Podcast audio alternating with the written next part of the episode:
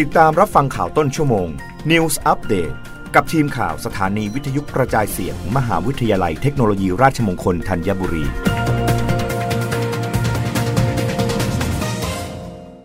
รับฟังข่าวต้นชั่วโมงโดยทีมข่าววิทยุราชมงคลธัญบุรีค่ะ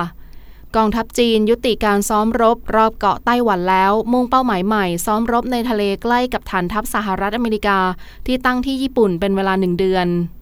กองทัพจีนได้ยุติการซ้อมรบครั้งประวัติศาสตร์ที่ไม่เคยเกิดขึ้นมาก่อนรอบชายฝั่งไต้หวันเมื่อวันอาทิตย์ที่ผ่านมา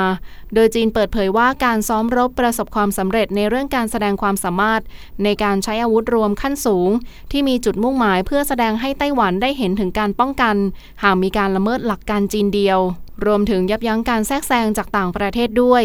ทั้งนี้จีนไม่ได้ประกาศอย่างเป็นทางการถึงการยุติการฝึกซ้อมของทางการทหารของตนแต่ทางกระทรวงกลาโหมของไต้หวันก็ไม่สามารถยืนยันได้ว่า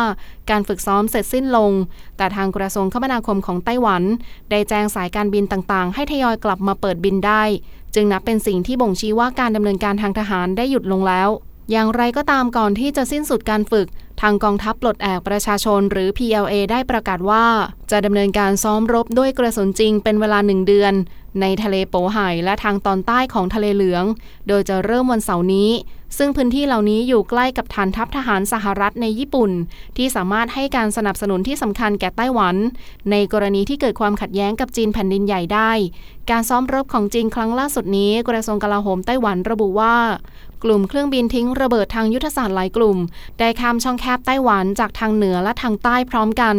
ซึ่งเครื่องบินทิ้งระเบิดทางยุทธศาสตร์นี้คือรุ่น เอช หก เค ได้รับการออกแบบมาสำหรับการโจมตีระยะไกลและสามารถโจมตีกลุ่มเรือบรรทุกเครื่องบินได้มีการตรวจพบเครื่องบินจากกองทัพจีนใกล้ไต้หวันหกสิบหกลำโดยมีอยู่สิบสองลำที่บินข้ามเส้นมัธยฐานนอกจากนี้ยังมีเรือรบจีนอีกสิบสี่ลำเข้าร่วมในการฝึกซ้อมรบด้วยรับฟังข่าวครั้งต่อไปได้ในวันพรุ่งนี้เช้ากับทีมข่าววิทยุราชมงคลธัญบุรีค่ะรับฟังข่าวต้นชั่วโมง News Update ครั้งต่อไปกับทีมข่าวสถานีวิทยุกระจายเสียงมหาวิทยาลัยเทคโนโลยีราชมงคลธัญบุรี